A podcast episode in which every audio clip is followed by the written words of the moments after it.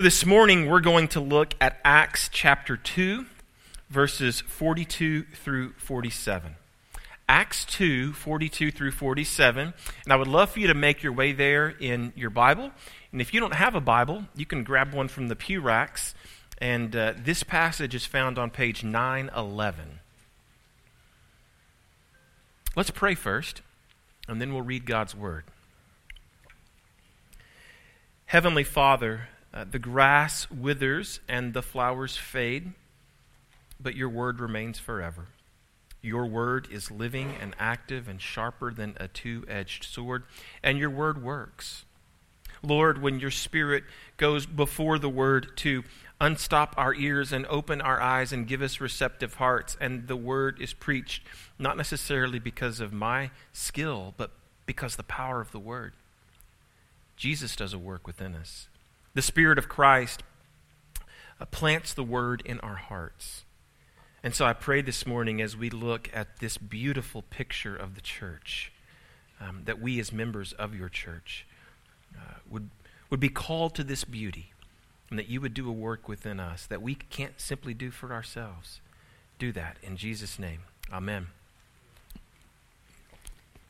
Okay, Acts 2 42 through 47. This is God's holy word. And they devoted themselves to the apostles' teaching and fellowship, to the breaking of bread and the prayers. And awe came upon every soul, and many wonders and signs were being done through the apostles. And all who believed were together and had all things in common and they were selling their possessions and belongings and distributing the proceeds to all as any had need. And day by day, attending the temple together and breaking bread in their homes, they received their food with glad and generous hearts, praising God and having favor with all the people. And the Lord added to their number day by day those who were being saved. May God write his word upon our hearts. Have you ever seen a picture of a place that didn't quite live up to expectations when you saw it in person? A few years ago, uh, our family was traveling to Baton Rouge to see some of Kimbo's family, and we decided to leave on a Sunday afternoon uh, after church. And so uh, we hadn't really made any firm plans, but, but late afternoon, we realized that we'd gotten a late start. We weren't going to make it the whole way. We didn't have the energy, we didn't have the drive to, to drive all the way. And so we decided that we would stop somewhere near Shreveport and spend the night. So we hadn't made a hotel reservation, and I began to look online for a place to stay. And I found a place. It was near the highway. It was relatively cheap, and most importantly, it looked pretty nice from the pictures. But then I went inside. I pulled into the, uh, the, the overpass and I, I went inside to check us in. And I came back out to the car and I said, Okay, Kimbo, don't freak out. We're just going to be here for a few hours. We're just sleeping here. We're getting some rest. We'll be on our way. Don't, don't freak out. This place this was it was something else. The um, the carpet was absolutely filthy.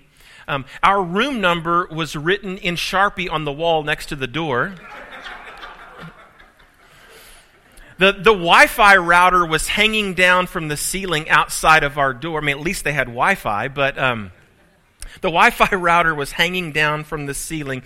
Uh, Kimbo refused to let any of our kids go into the bathroom it was so disgusting. And I'm pretty certain that when I went out to the car to retrieve our bags, I saw a drug deal go down by the pool. so the pictures didn't match reality. The pictures online did not match reality. And yet, on the, on the other hand, have you ever seen a picture of a place that when you saw it in person was even more beautiful and amazing than the picture? A few years ago, I, I got to spend a couple of days in Paris. And I had seen pictures of Notre Dame Cathedral, but it was far more impressive in person. In, in a way, the pictures did not match reality because they did not do it justice. Notre Dame was far more beautiful and amazing than the pictures I had seen. Here at the end of Acts 2, we see a picture of the church, and it's beautiful. It's beautiful. In this picture, we see a church whose orthodoxy matches her orthopraxy. We see a church whose doctrine and practice were beautifully aligned. We see a church that was growing in gospel doctrine, but also growing in gospel practice. Uh, Scott Sauls, he's a, a PCA pastor in Nashville, just one of the best pastors out there, writes Gospel doctrine without gospel culture is hollow and ugly. Let me say that again. Gospel doctrine without gospel culture is hollow and ugly. And yet, gospel culture without gospel doctrine is shallow and ugly. But in this picture, we see a church that's committed to growing in faith and knowledge, as well as growing in service and mercy. What we see is a truly orthodox church, and it's beautiful. And so, one author says that this picture that Luke paints for us is an ideal picture of Christ's new community. It's an ideal picture, but it's, an, it's not an idyllic picture. This, this picture shows us what the church was like then and what it should be like now. When people look at us, they should say, The picture that I've seen from Acts 2 matches the reality that I see at CPC. And so, with all that in mind, I, I've got just two thoughts that I want you to consider. First, here in this passage, we see a picture of spiritual devotion. Spiritual devotion. In the, uh, in the intro to CPC class, um, a class we do a few times a year. It's a, it's a way for folks who are new to the church to get to know us, who we are, and what we believe. I've been sharing with the folks in that class about the four values of our church uh, the values of worship, teaching, nurture, and reaching. Now, where do those values come from? Did we just make those up? Did we pull them out of thin air? No, they come from this passage. They come from this passage in particular and the first part of Acts in general. Now, the, the church is not a building, right? The church is not this building. But I want you for a moment to imagine the church as a building. Our foundation is the gospel, and Jesus is the cornerstone. As a church, our foundation is the gospel, and Jesus is the cornerstone. If our foundation is built upon anything other than Jesus and his gospel, then it's a faulty foundation. If what we're doing here is built upon anything else than Jesus and, and the word of the gospel, it's a faulty foundation that will fail. And yet, on that foundation of Christ and the gospel, the gospel with Christ is the cornerstone, on that we have four pillars, four values. Each of them are absolutely vital. And so, what I want to do for a moment is just dig down and, and, uh, and, and see these values of the church at work, both in the early church as well as in ours. And so, first, what we see is they devoted themselves to the apostles' teaching. And we, as a church, must be devoted to teaching and to learning. We're called to love God with all of our heart, soul, mind, and strength, to love God with our whole being. And if we're going to love God with our whole being, then we must know God. And the primary way that we know God is through His self revelation in the Word. We will never be beautifully orthodox if we're not grounded in the Word. And yet, I want you to understand there's more to true orthodoxy than teaching and learning. Do you remember the movie Monsters, Inc.? The character Mike. Mike was the short green one who was all head. Right? He was just a big green head with arms and legs. When we devote ourselves to teaching, but stay there, we end up like Mike. just big heads. Big, bloated, monstrous heads. We gain big heads, but not burning hearts. And so we must be devoted to teaching and learning and to going deep as well as wide in God's Word. But the goal is teaching for transformation. The goal is not just big heads, but burning hearts. An orthodoxy that actually takes root, being grounded in His Word. And so the church is devoted to the apostles' teaching, to that apostolic message, to the gospel with Christ as the cornerstone. And we must be devoted to that. And second, they devoted themselves to fellowship and we also must be devoted to fellowship. Now, fellowship, it's more than potlucks and Super Bowl parties. In fact, the word fellowship, koinonia, the word fellowship means intimate participation. Intimate participation. It's the value of nurture. So, where does fellowship happen? Well, it sometimes happens over a potluck or a coffee shop or in your living room. Or, or it can happen in many places. Because the heart of fellowship, what that word means when we see it in Scripture, the heart of fellowship is knowing others and being known. It's not just hanging out. It's not just talking about the game, although that may, that may be a segue into it. It's not just how was your week. That, that, that, that, that small talk, that common talk, those are often ways, uh, segues into fellowship. But fellowship is intimate participation. It's where we know others and are known by others. And if the church isn't a place where we can intimately know others and be intimately known, if it isn't a place where we care for one another in an environment of grace, then our orthodoxy hasn't translated into orthopraxy. Too often, the church is built on pretense and shallow relationships, and that is ugly. It doesn't match the picture that we see here. And so we're devoted to being lifelong learners, to teaching and to fellowship, uh, to teaching and to learning and to embracing the apostolic message. But we're also devoted to life together, to intimate relationships.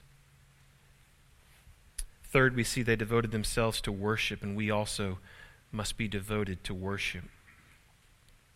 So, in this passage, the phrase breaking bread, it's used twice. And it doesn't mean the same things uh, both times. So in Luke, uh, in verse 42, Luke writes, they devoted themselves to the breaking of bread. And in that context, he means the Lord's Supper. F. F. Bruce, in his commentary, writes that in verse 42, the phrase breaking bread denotes more than regular meals. It's the regular observance of what came to be called the Lord's Supper. It's the communion meal. When it says they devoted themselves to the apostles' teaching, to fellowship, to the breaking of bread, it's the communion meal that happened in the context of worship.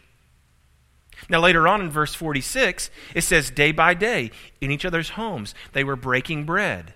And there it does mean regular, shared meals, the kind of meals that we talked about last winter, where we're, we're in uh, each other's homes. And we're, we're eating together and drinking together and celebrating the goodness of God together. And they were doing both.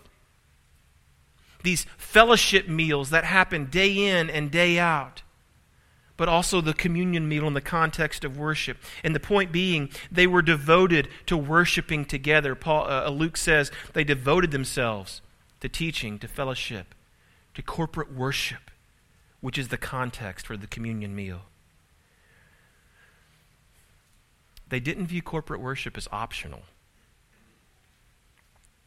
Jason and I have scratched our heads about this many times. Um, and, and, and I, I, I am not one of those good old days, you know, let's just go back to how it was. If we can just get back to the Ozzie and Harriet, leave it to Beaver kind of days, then everything would, would be uh, right again. Um, I think that's just sort of foolish thinking. But, um, but I do lament that uh, Jason and I are in our early 40s and growing up until the last 15 years. Uh, in, in, in our culture, church participation was measured by an average of three touch points per week. So, the church that I grew up in, we had Sunday morning service, Sunday evening service, Wednesday night service. Over time, as those things change, it doesn't have to be a Sunday night service or a Wednesday night service, but three weekly touch points was, were how um, sociologists judged active participation in the church. It might be a small group on a Tuesday evening, it might be a women's Bible study on a Thursday morning, or corporate worship on Sunday mornings. But it was three touch points around God's people per week. And now, it is three times per month. That's what the average Christian has a touch point with with the church. And so I know I'm preaching to the choir because you're actually here. But you need to look around and discover the brother or sister who's not here. Because corporate worship is not optional. When people look at CPC, do they see the beauty of a bunch of messed up people who gather week in and week out under the banner of Jesus to worship Him? Not because we have anything to bring, but because of our common sin and our common Savior. I, I hope they do. I want them to. They were devoted to teaching, to fellowship, to corporate worship, the breaking of bread, the sacrament meal. And then, fourthly, they were devoted to prayer. And of course, we too must be devoted to prayer. What do we pray for? What do we see as we, and we'll continue as we work our way through Acts? We see what, what the church prayed for. We pray for God to keep doing what He started on Pentecost. God, would you, would you keep doing here at CPC and among us what you did in Acts 2, where you poured out your Spirit and power and where they were emboldened to witness for you? Would you keep doing that? We know you will. You pledged you will, but will you help us to see that and participate in that? We pray for the Spirit to work in us and through us with power. We pray for those who are lost to be found. We pray for perseverance as we're going to see through Acts. Much of the early church, the context of it is persecution, scattering. So we pray for perseverance. Lord, keep, keep us uh, bound to you and bound to one another because there's going to be threats and temptations along the way to drive wedges, to drive a wedge between, between me and you or me and others. Now, we see that happening with even, even the apostles and even their proteges. Paul and Barnabas, John Mark.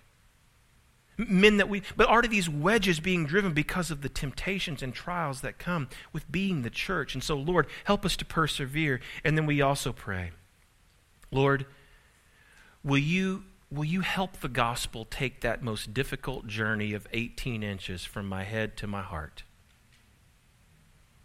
So that my orthodoxy works itself out in loving orthopraxy. So that what I know about you works itself out into how I love you and love others. And so we see a picture of spiritual devotion, multifaceted devotion, teaching, learning, intimate participation, corporate worship, the sacrament meal as the center, prayer picture in Acts 2:42 is truly beautiful. But there's more to the picture. You see, the real, the real beauty in this Orthodox church is, is in the way they served one another and sacrificed for one another, day in and day out. They weren't just Sunday Christians who attended Sunday school, participated in worship, and then talked a little bit around coffee and cookies in the cafe. Verse 44 says, that, that regularly they were together. They were together. And so, the second thought that I want you to consider is that if we are going to be a beautiful church, if, if, if our church, the picture of our church, matches the reality that we see here, then it's going to have to be a picture of service and sacrifice. I was talking about this uh, with, with a couple um, just before the service this morning. People get a little bit nervous when they read verses 44 through 46.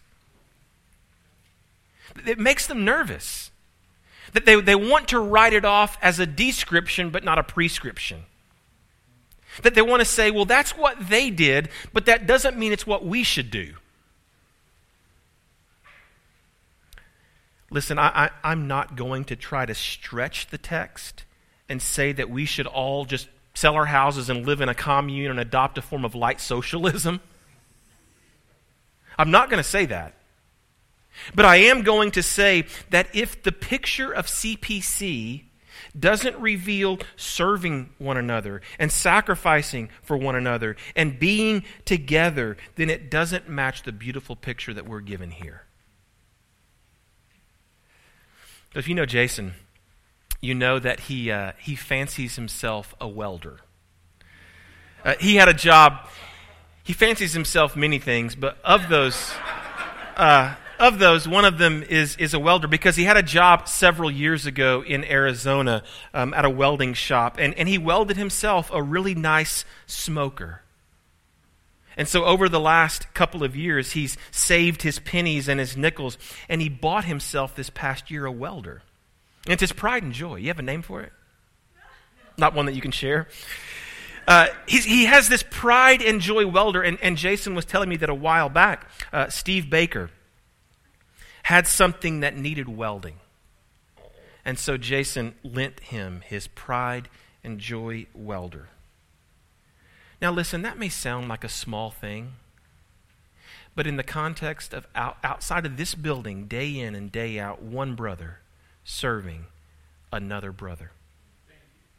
A few months ago, a few months ago, uh, kind of scary, uh, a drunk driver hopped the curb over here, and we own the two houses to the west right here, and Ethan lives in the, the southern one, and Joey Kime in the northern one, and a, a car jumped the curb and smashed the fence uh, by the house where Joey Kime lives. And so later that week, Thomas Black came up here with his tools, and he and a few guys fixed the fence. May sound like a small thing but it was a sacrifice of time and the service of tools, and it was one another together.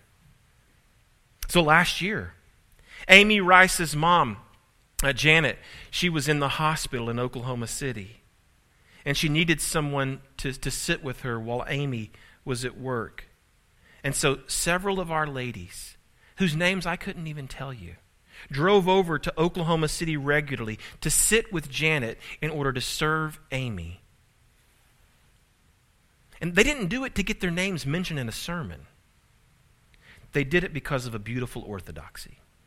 Because when what we believe translates into how we live, it's a beautiful thing.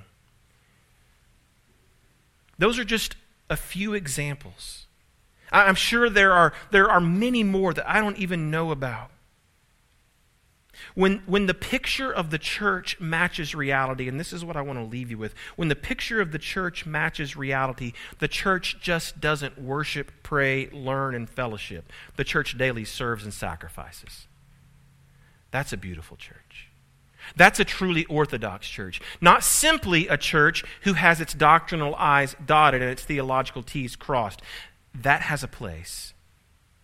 But when, but when that love translates from head to heart and then to hands, when orthodoxy grows out into orthopraxy, when we've got gospel doctrine married to gospel culture. And what's the end result of all of that? When the church is beautiful as the church is meant to be beautiful, when the church is orthodox as it's meant to be orthodox, what does, God's, uh, what does God do when his people are devoted to him and one another? Verse 47 They had favor with all the people. These were people outside the church who saw the beauty of the church who saw a picture that matched reality.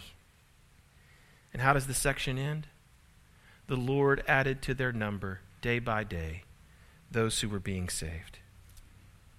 What, what is our mission? What's the mission that, that Christ has left us with in Acts 1 8?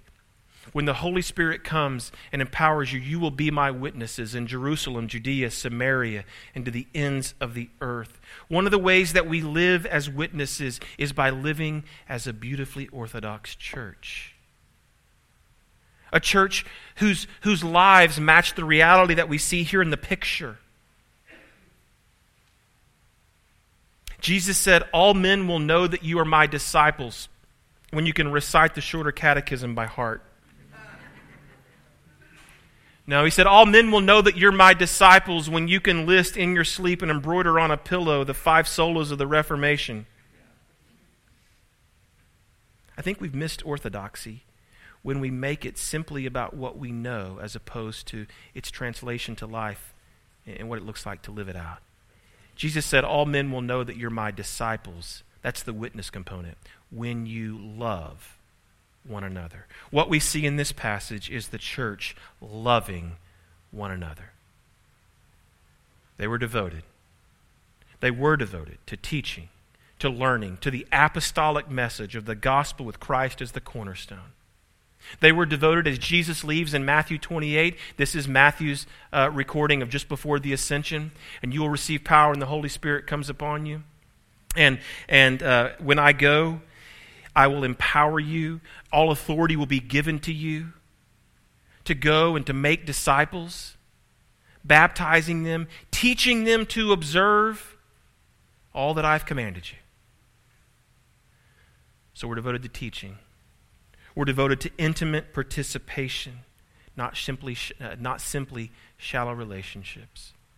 We're devoted to worship. Worship becomes a priority for us week in, week out with the good news of the gospel in word and sacrament. We're devoted to prayer because we're a dependent people. And then day by day, day in, day out, Monday through Saturday, we serve and we sacrifice. So let's pray for that. Let's pray for the picture of CPC to match the reality of Acts 2 more and more. Heavenly Father, Lord, we, we want to, to be this beautifully orthodox church, but not a church that just simply gets it right doctrinally or theologically and stays there, but a church whose orthodoxy is seen in her orthopraxy, a church who seeks to serve, uh, sacrifice and serve one another, to love one another, truly to know one another, so that people know me and my struggles and yet embrace me because they know that I know them and their struggles and embrace them. Lord, when you're, when you're intimately participating in life, you're going to see behind the curtain. I pray, Lord, that I see this at work at CPC. I see it more and more at work. And I pray that we would become that beautiful picture. That it would be like, like the Notre Dame Cathedral, that people would look at the picture in Acts 2 and say, CPC is, is, is uh, it's even more beautiful than this picture. But unlike that hotel, they wouldn't say, this does not match reality. This is an ugly place. Lord, make us beautiful because your Son, the beautiful one, uh, we are his bride. In Jesus' name, amen. Well, today, our service is uh, supersized. Right? It's supersized and it's free. You don't got to pay anything extra for it. Uh, you get more than the standard order. So, in our series in Acts, which we're about the fourth or fifth week in, in our series in Acts a few weeks ago, we considered that God has given us uh, a mission, and He has given us elders to guide us in that mission. And I want you to understand and believe that elders are a gift from God to His church. And then today we've, we've considered the place of service in the church, how we are called to serve one another, but there are particular men in the church who are, who are called to serve in some distinct ways. In fact, the word deacon means servant. So deacons are a gift from God to his church. Over a year ago, uh, you, as members of Christ Presbyterian, you nominated Chris Stokes to serve as an elder and Benj Mosier to serve as a deacon. And then over the past year plus, they have been trained and qualified and recently elected. And today, we have the joy of ordaining them and installing them uh, as officers in this church.